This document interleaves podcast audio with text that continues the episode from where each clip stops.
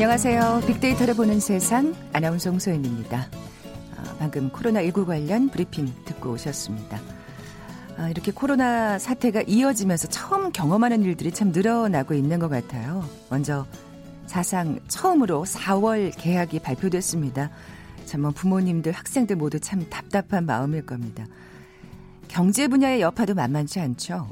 한국의 기준금리가 0%대에 진입하긴 이번이 처음이고요. 주식시장도 요동치고 있습니다. 뭐 특히나 주식시장은 세계 경제 상황에 따라서 민감하게 반응할 수밖에 없는데요.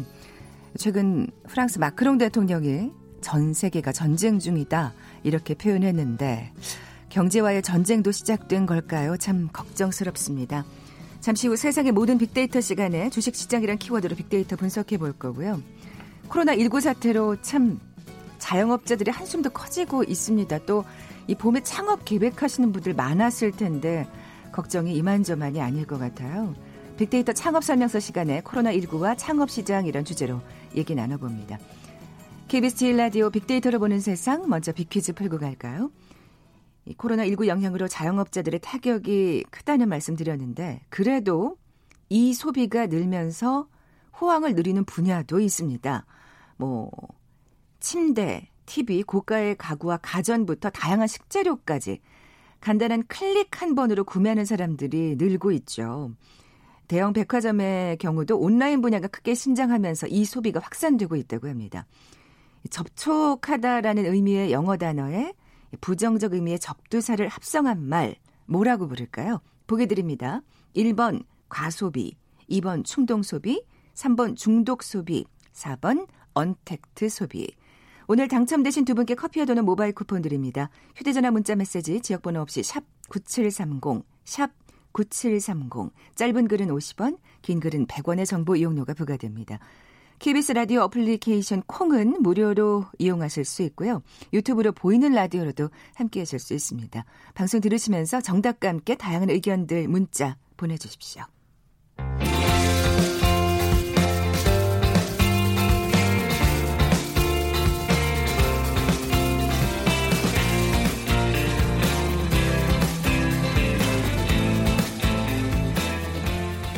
궁금했던 모든 화제와 이슈를 빅데이터로 분석해보는 시간이죠. 세상의 모든 빅데이터. 빅커뮤니케이션 전민기 팀장 나와 계세요. 안녕하세요. 네, 반갑습니다. 전민기입니다. 네, 오랜만입니다. 네, 그러게요. 지내신 거 맞죠? 4주 만에 뵙게 됐어요. 그러니까요. 네. 자, 오늘 그 경제 얘기를 좀 해볼 텐데요. 이 네. 코로나19가 뭐, 자, 전 세계 경제에 엄청난 영향을 미치고 있습니다. 네. 또 우리나라도 한국은행의 기준금리를 전격 인하했어요. 맞습니다. 한국은행이 16일 임시금융통화위원회 회의를 열고서 기준금리를 사상 최저치입니다. 연 0.75%로 음. 전격 인하했죠. 아까 오프닝에서 말씀해 주셨지만 한국의 기준금리가 연 0%대 진입하기는 이번이 처음이고요. 한꺼번에 0.5%포인트 내렸습니다. 이제 비컷이라고 하는데 보통은 0.25%씩 내리잖아요. 그렇죠. 그래서 그 예. 이상을 내리면 이제 비컷이라고 하는데 이번에 그런 결정을 내리게 된 거고요. 이번 결정은 이제 어제부터 적용이 되고 이것뿐만 아니라 사실은 지금 여러 중소기업들도 어려움에 처한 상황이잖아요. 그래서 이제 금융중개 지원 대출이라는 게 있습니다. 이 금리를 또 0.25% 인하했는데 이건 중소기업 지원하기 위해서 시중은행에 저리로 지원하는 자금이고요. 아. 그 다음에 이제 은행들도 이렇게 되면 좀 돈이 부족할 수 있거든요. 그래서 이제 은행채를 추가하겠다 이런 결정까지. 그러니까 쉽게 말해서 유동성을 원활하게 하기 위한 것인데 돈을 좀 푼다라고 생각을 하시면 될 것 같아요. 음. 그 한국은행이 이런 결정하기까지 굉장히 급박하게 움직였는데 아까 임시 금융통화위원회에서 이런 결정을 내렸다고 했잖아요. 네. 이렇게 임시금융통화위원회 열고 금리를 내린 게 이번이 딱 세 번째예요. 그러니까 첫 번째가 9.11 테러 직후인 2001년에 아, 예, 예. 예, 0.5%포인트 내렸었고요. 또 금융위기 때죠. 2008년에 0.75% 내린 이후 지금 세 번째이기 네. 때문에 사실은 이건 굉장히 경제적으로 봤을 때는 어, 심각한 위기 단계 그러니까요. 이렇게 봐야겠죠. 정말 그 여러 가지 조처들을 지금 한꺼번에 묶어서 얘기하고 나눠 보니까 야 진짜 비상 상황이구나 하는 게 정말 그렇습니다. 딱 실감이 되는데요. 뭐 미국 또한 마찬가지입니다. 사실 우리나라가 가장 크게 영향, 뭐 전 세계가 음. 가장 크게 영향을 받는 나라가 미국 아니겠습니까? 맞아요. 예. 그 미국이 연방준비제도죠. 여기 중앙은행인데 여기도 긴급회의 열고서 여기는 무려 기준금리를 1% 포인트 한꺼번에 확 내렸어요. 정말 빅빅컷이네요. 네. 그렇게 말하면. 그래서 5년 예. 만에 지금 제로 금리가 됐고요. 전 세계 중앙은행들이 이렇게 되다 보니까 다 돈 풀기에 나서고 있습니다. 어, 당연히 코로나19 어떤 팬데믹에 따른 경제 충격 우려한 각국 통화 당국의 어떤 공조라고 봐야겠죠. 이런 결정이고요. 그러니까 미국 같은 경우는 지난 3일에 0.5%포인트 금리 인하를 단행한 지 불과 12일 만이거든요. 아. 1%포인트 추가로 내렸어요. 그래서 제로 금리입니다. 지금 0, 음. 0에서 0.25% 사이에 지금 금리를 유지하고 있거든요. 그러네요. 그러니까 2008년 금융 위기 당시에 제로 금리로 회귀를 한 것이고요. 뭐 이것뿐만 아니라 어 캐나다, 뉴질랜드, 그렇죠. 홍콩, 일본, 중국 역시 다 돈 풀기에 동참하고 있는 그런 상황입니다. 네. 이렇게 지금 전 세계 주요 중앙은행들이 금리를 앞다퉈 내리고 있는데 네. 그렇게 되면 이게 경제에 어떤 영향을 미치게 되는 건가요? 일단은 이번 조치로 좀 은행이 중소기업에 대해서 대출을 더 늘리고 돈을 빌리는 기업의 이자 부담은 줄여줄 것으로 기대는 하고 있어요. 근데 이번 조치가 뭐 부동산 시장을 자극할 수 있다라는 우려도 있는데 어, 금리가 아무래도 내려가면은 부동산 구매 욕구를 좀 자극시키는 거 아니냐. 근데 이것도 지금 예상이 잘 안 맞는 것 같아요. 왜냐면 강남에 보니까 금매로 5억 원, 어, 이상 떨어진 가격이 그런 네. 지금 아파트가 거래가 되고 있더라고요. 지금 솔직히 말씀드리면 어, 잘 예상 못 하고 있어요. 왜냐하면 이런 음. 상황을 처음 겪어보기 그렇죠. 때문에 그리고 금리 인하 기대감이 금융시장에 상당 부분 반영됐고 이번 실물 경제 활동의 위축은 지금 결론은 이렇습니다. 결국에는 모든 것이 코로나19 확산세가 꺾여야만 그렇죠. 해소될 것이다. 그리고 어, 이것을 막을 수 있는 어떤 약이 나오지 않는 한은 아마 이런 경제 세계 경제 위기가 계속될 것이고 음. 그렇게 나온다 하더라도 그 이후에 지금까지 어, 받았던 어떤 충격들이 또 지속되는 시간이 있을 것이기 때문에 좀갈 거라는 말씀이시죠. 그렇죠. 예. 그래서 한동안은 좀 전 세계가 굉장히 어려운 상황이 되지 않을까들 예상을 하고 있습니다. 아이고 참 걱정입니다. 빅데이터 상의 반응도 좀 살펴볼까요? 최근 일주일 동안 경제라는 단어가 15만 5천여 건이나 언급이 됐어요. 연관어를 보면 경제인데도 불구하고 다 코로나 이야기입니다. 그리고 그렇죠. 미국의 어떤 대책 대응들 보고 있고요. 한국 경제, 아시아 주식, 아시아 경제, 세계 경제, 추경 이런 단어들로서만 경제가 표현되고 있거든요. 음. 감성어 긍부정 비율도 24.3대 45.6.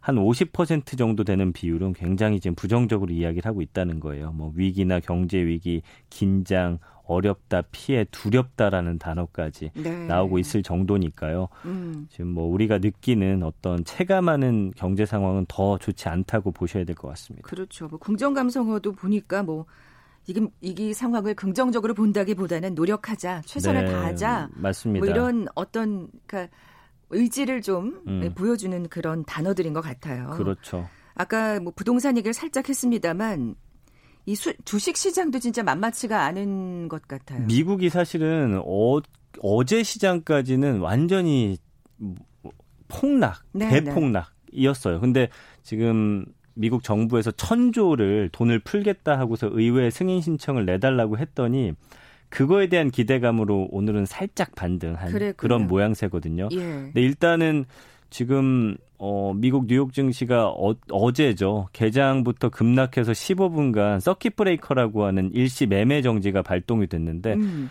그러니까 오늘 말고 어제는 개장과 동시에 8% 이상이 뚝 떨어지는 거죠. 예, 그러니까 얼마나 음. 시장이 지금 요동치고 있는지 알 수가 있고요. 최근 일주일 동안 이 서킷 브레이커가 세 번이나 발동이 됐습니다. 그리고 다우존스 30 평균 지수는 어, 거의 13% 급락을 했었고요. 엄청난, 예. 그러니까 이 지수 진짜네요. 급락은요, 1987년에 블랙 먼데이라고 불리는 주식 폭락 이후 두 번째 큰 낙폭이에요. 당시에 이제 20, 22.6%가 폭락했었는데 지금 우리가 사이드카나 그 서킷 브레이커라고 하는 제도도 네네. 네. 그때 당시 만들어진 겁니다. 그렇군요. 워낙 폭락해 버리니까 야 이게 이렇게 둬서는 안 되는 것이구나. 그러니까 영국 증시도 개장 직후 7%가 빠졌었고요. 그러니까 당연히 미국의 다우존스 30이라고 하는 그 산업 평균 지수가 큰 영향을 미쳐요. 이게 미국에서 가장 견고한 대기업들 30개 어떤 그 주가를 나타내 주는 네. 거기 때문에 이게 폭락했다. 그러면 이제 연차적으로 어떻게 보면 예. 전 세계 경제가 흔들린다는 얘기일 텐데 맞습니다. 아니 그렇게 생각하면은 두 번째 큰 낙폭이라고 하셨어요 블랙 먼데이 이후 네. 금융 위기 때도 이렇지 않았던 게 지금 그때를 벌어지고 상황이 벌어지고 그때도 있거든요. 엄청 떨어졌었는데 그때가 이제 두 번째 기록이었는데 네. 이번에 갱신하게 된 것입니다. 아, 그렇군요. 아까 지금 뭐 사이드카 서킷 브레이커 제도 얘기를 살짝 하셨는데 네. 이걸 좀 짚고 넘어가 볼까요? 그렇죠. 음. 지금 뭐 코스피, 코스닥, 미국의 주식 쭉쭉 내려갈 때 이제 어떤 어, 데미지를 줄여주는 기술이라고 보시면 될 것 같아요. 우리나라도 저번 주에 사이드카가 발동 됐었죠. 예. 그래서 한번 주가가 출렁일 때 놀란 사람들이 마구 사고 팔면 주가가 더 떨어질 수 있어요. 이게 아 빠진다? 더 떨어지기 전에 나도 빼야겠다 해서 막 다 팔아버리거든요. 아, 그럴 수 있죠. 그래서 일부 예. 거래를 잠깐 중지시키는 겁니다. 어, 사이드카하고 서킷 브레이커의 차이점은 사이드카는 실제 현물을 주고받는 게 아니라 주고받기로 한 약속이 거래가 되는 선물 시장에 제동을 거는 거고요. 어, 서킷 브레이커 같은 경우는 아예 시, 실제 주가가 흔들렸을 때 모든 주식 거래를 아. 20분 동안 막는 거예요. 그래서 쉽게 설명하면 사이드카가 한 옐로 카드 정도 되고 이제 서킷 브레이커는 거의 레드 카드 정도의 경고다 이렇게 좀 쉽게 생각하시면 될 것 같습니다. 사이드카 같은 경우에는 선물까지 정도고 그렇죠. 예. 그다음에 선물을 포함한 현물까지 이제 서킷 브레이커가 예. 그렇군요. 참 미국 주가가 이렇게 흔들리면 우리 주식 시장도 이게 여파가 클 수밖에 없잖아요. 왜냐하면 이제 우리나라는 네. 무역 의존도가 높은 그런 나라기 때문이에요. 그러면 세계 경제에 영향을 받을 수밖에 없고요. 주가도 미국 주가에 따라서 움직이는 경향이 있습니다. 이제 동조화라고 하는데 어, 세 가지 정도 미국 지수를 참고하면 우리나라 주식 시장 흐름을 볼 때 좀 힌트를 얻을 수 있어요. 그래서 뭐 나스닥이다, 다우존스 지수다, S&P 500이다, 뭐 음. 이런 것들 나오잖아요. 네. 나스닥 같은 경우는 세계 2위 증권 거래소입니다. 벤처 기업하고 IT 기업의 주식이 주로 거래가 돼요. 그렇죠. 우리나라도 이제 코스닥이라고 그렇죠. 하는 게 그렇죠. 있잖아요. 예, 예. 구글이나 애플, 마이크로소프트 같은 회사가 포함되어 있고요. 다우존스 지수는 아까 말씀드렸죠. 미국 증권 거래소에 상장된 거대 기업 30개 상황을 종합해 지수를 책정합니다. 그러니까 뭐 뭐 3M이나 나이키, 맥도날드 정말 전 세계적인 회사들. 네. 그리고 S&P 500 같은 경우는 스탠더드 앤 푸어스 지수인데 국제 신용 평가 기관이 만듭니다. 좋은 기업 500개의 상황을 종합해서 지수를 책정하는데 이 세 가지 정도가 이제 대표적으로 우리가 살펴볼 만한 그런 지수. 이거에 따라서 우리 주식 시장도 많은 영향을 음. 받는 그런 거라고 보시면 되겠습니다. 네. 뭐 앞으로 세계 경제를 참 예상해 본다 그러면 아까 말씀하신 대로 이게 코로나 그러니까 좀 진정이 돼야만 맞아요, 모든 게 좀 정상으로 돌아오지 않겠어요? 그러니까 2008년 예. 글로벌 금융위기 때하고 많이들 비교하시거든요. 그때는 이제 금융위기이기 때문에 여러 가지 금융위기를 막을 수 있는 다른 조치들을 취하면서 위기를 극복했었어요. 근데 이번 사태는 백신 개발 아니면 확진자 수가 감소하는 명확히 코로나19와 관련된 내용이 나제, 나오지 않고서는 불안감이 완벽하게 좀 해소될 수 그렇죠. 없거든요. 그래서 뭐 9.11 테러라든지 2008년 리먼 쇼크 같은 경우에는 세계가 그 금융 정책이나 재정 정책 통해서 어느 정도 회복할 수 있다는 확신이 들었는데 그렇죠. 지금은 그렇지 않다라는 음. 게 사실은 가장 리스크예요. 어떤 경제 정책도 그 완벽한 어떤 대책이 될 수 없는 상황인 거죠. 맞습니다. 네. 그래서 이번 충격은 조금 시간이 걸릴 가능성이 크다고 전문가들은 보고 있고요. 일단은 코로나19 사태를 막는 방법만이 유일한 방법이 아니냐 이런 이야기가 나오고 있습니다. 결론이 그렇게 날 수밖에 네네. 없네요. 예. 지금까지 세상의 모든 빅데이터 빅커뮤니케이션 전민기 팀장과 함께했습니다. 고맙습니다. 감사합니다. 헤드라인 뉴스입니다. 코로나19 국내 확진자가 어제 하루 93명 늘어났습니다. 국내 누적 확진자 수는 총 8,413명으로 확인됐습니다. 경기 성남 은혜강 교회 집단 감염 관련 코로나19 확진자가 신도와 신도 접촉자를 포함해 60명을 넘겼습니다. 문재인 대통령은 오늘 주요 경제 주체들을 청와대로 초청해 코로나19로 인한 경제적 타격을 극복하기 위한 방안 등을 논의합니다.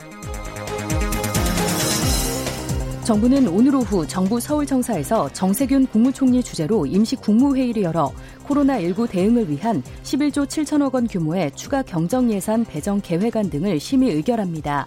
국회가 어제 본회의에서 추경안을 통과시킨 데 따른 후속 조치입니다. 정부가 은행이 보유할 수 있는 외화 자산의 규모를 늘릴 수 있도록 은행 선물한 포지션 한도를 25% 확대했습니다. 더불어민주당과 정부, 청와대는 코로나19로 인한 경제 피해 최소화를 위해 세금과 교통범칙금 등 민생에 부담을 주는 행정을 일정 기간 유예하거나 완화해주는 방안을 추진하기로 했습니다. 코로나19 확산 방지를 위해 정부가 민간 택지 분양가 상한제 유예 기간을 3개월 더 연장하기로 했습니다. 지금까지 라디오 정보센터 조진주였습니다.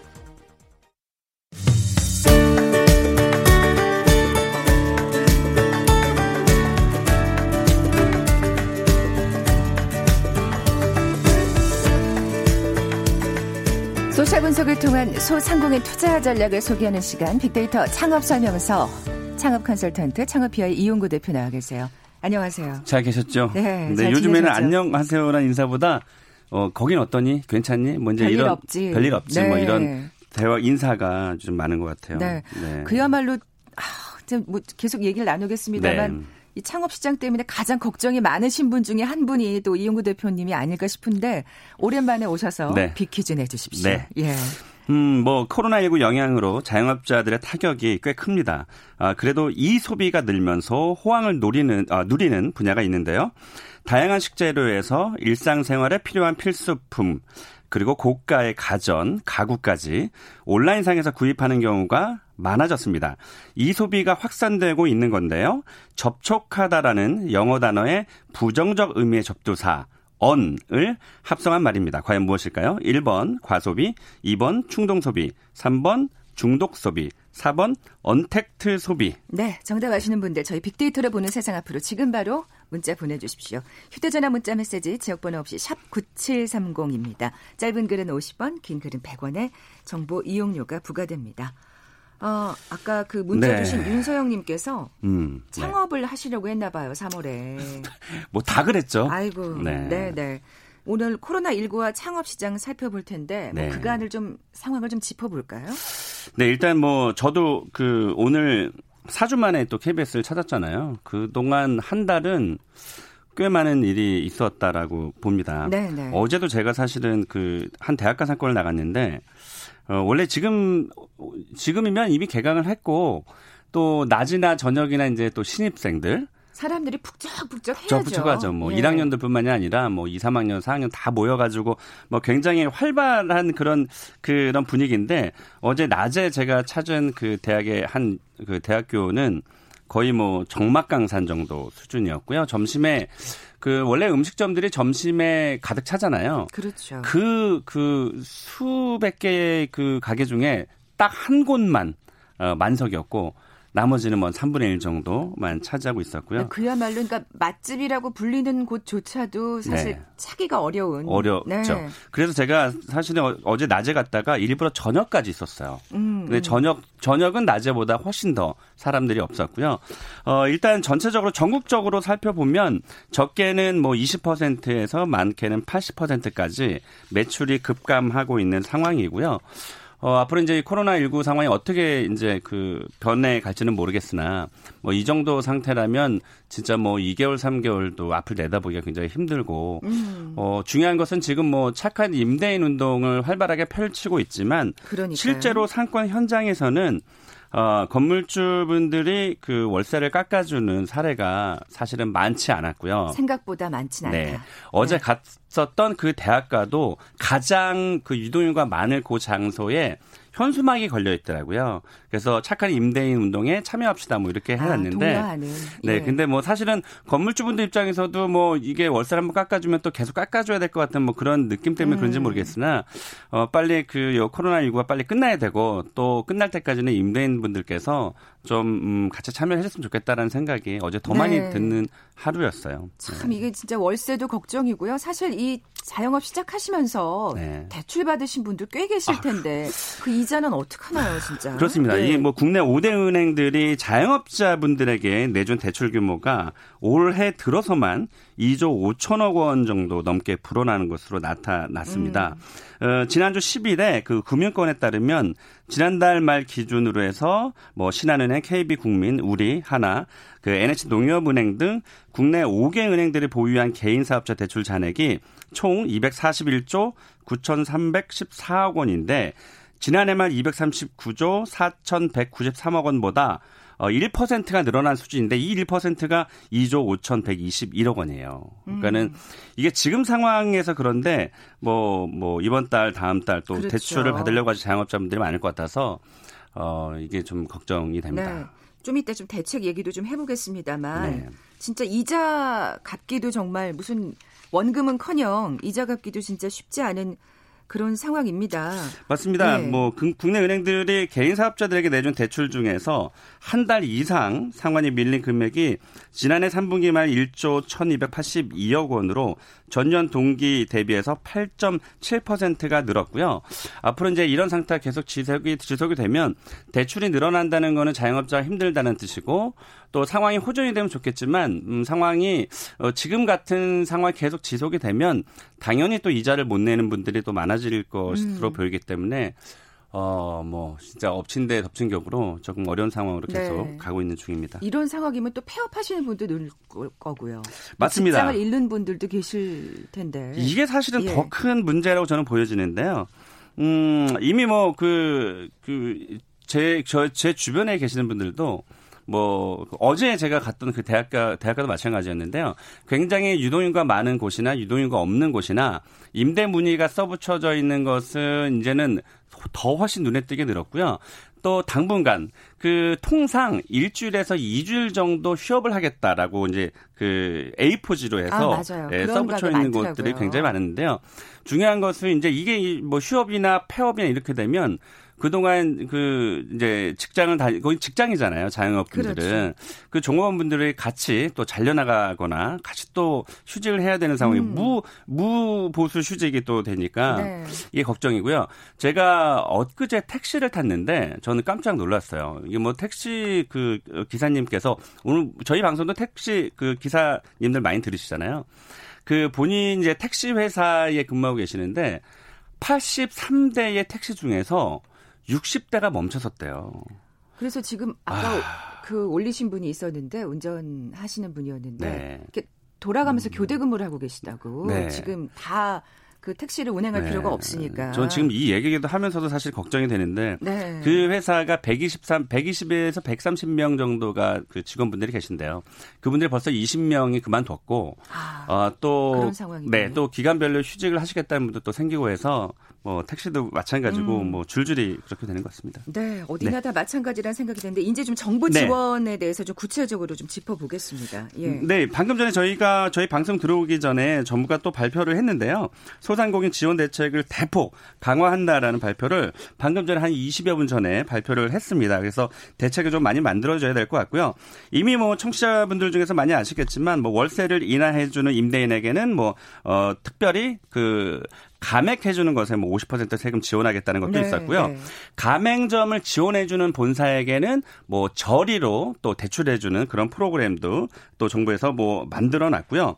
또 고용유지 지원금이라고 그 해서 그 대상을 확대한다고 했는데 어, 이 고용유지 지원금이라는 것은 코로나 뭐 이런 사태로 인해서 직원이 감소되는 것을 막기 위해서 지원 대책을 마련해 준 건데요. 네. 매출 감소나 뭐 생산량 증가 등으로 고용 조정이 불가피한 사업주에게 또 지원을 해주겠다라는 정부 음. 발표도 있었기 때문에 네. 정부에서도 조금 더 지속적으로 좀 아, 사실은 소상공인이 조금 도움이 되는 그런 대책을 좀 해줘야 될 것 같고 그렇죠 실질적인 대책이 필요한 거죠. 네 얼마 네. 전에 또 그 어젠가요 그젠가요 그 부가세를 감면해 준다는 아, 얘기가 있었는데 예, 예. 이게 조금 얘기가 돼야 될 게 뭐냐면 이게 여야가 이제 그 협의를 한 거예요. 이 내용이 중요한데. 소규모 개인 사업자 부가가치세 감면 적용 대상을 어, 정부와는 이제 연매출 6,600만 원 이하의 개인 사업자라고 했는데 이게 연매출 8,800만 원 이하 개인 사업자를 늘렸어요. 근데 이게 음. 중요한 게 뭐냐면 이게 연매출 8,800만 원이면 어, 하루 매출로 따지면 24만 원이거든요. 네. 그러니까 24만 원 이하의 매출을 올리는 분들에게는 이 부가세를 감면해 준다는 뜻인데 실질적으로 하루 매출 24만 원 넘어가는 자영업자분들이 꽤 많거든요. 아. 그러니까 어찌 보면 23 하루 매출 24만 원의 자영업자분들 힘들지만 하루 매출이 100만 원, 200만 원이라 그래서 어, 돈을 많이 번다는 뜻이 아니라 그쵸, 그만큼 고용, 네네. 예, 직원분들이 그 많다는 뜻이거든요. 기본적인 그 들어가는 돈들이 사실 만만치 않기 때문에 맞아요. 그래서 예. 사실은 이 그 매출이 큰 곳 것도 지원을 해줘야 되는 게 사실은 맞는 거예요. 왜냐하면 여기가 폐업이 돼버리면 네. 여기 사장님뿐만이 아니라 거기에 딸려 있는 뭐어몇명 아니면 수십 명의 그 직원들이 함께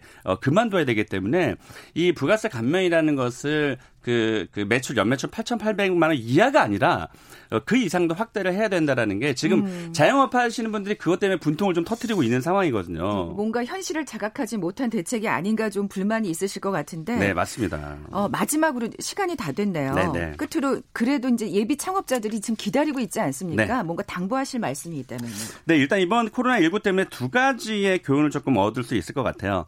일단 임대료가 비싼 것은 좀 주의를 해야 된다는 첫 번째. 그리고 네. 두 번째는 배달과 테이크아웃 전문점들은 지금 매출이 또 괜찮고 있거든요. 아, 그래서 그렇죠. 배달과 테이크아웃도 할 수 있는 그런 창업 아이템을 좀 만들어내는 것이 중요하다고 보겠습니다. 네. 지금까지 창업 컨설턴트 창업피아의 이용구 대표와 함께했습니다. 고맙습니다. 네, 고맙습니다. 다음 주는 조금 더 밝은 내용을 전해드릴 그러니까요. 수 있으면 다음 주좀 웃으면서 돌아왔으면 좋겠습니다. 네. 네. 오늘 비퀴즈 정답은 4번 언택트 소비였죠. 우리말로는 비대면 소비라고 하는데요. 3970님, 0327님, 어, 정답 보내주셨습니다. 두 분께 선물 보내드리면서 물러갑니다. 빅데이터를 보는 세상 내일 뵙죠. 고맙습니다.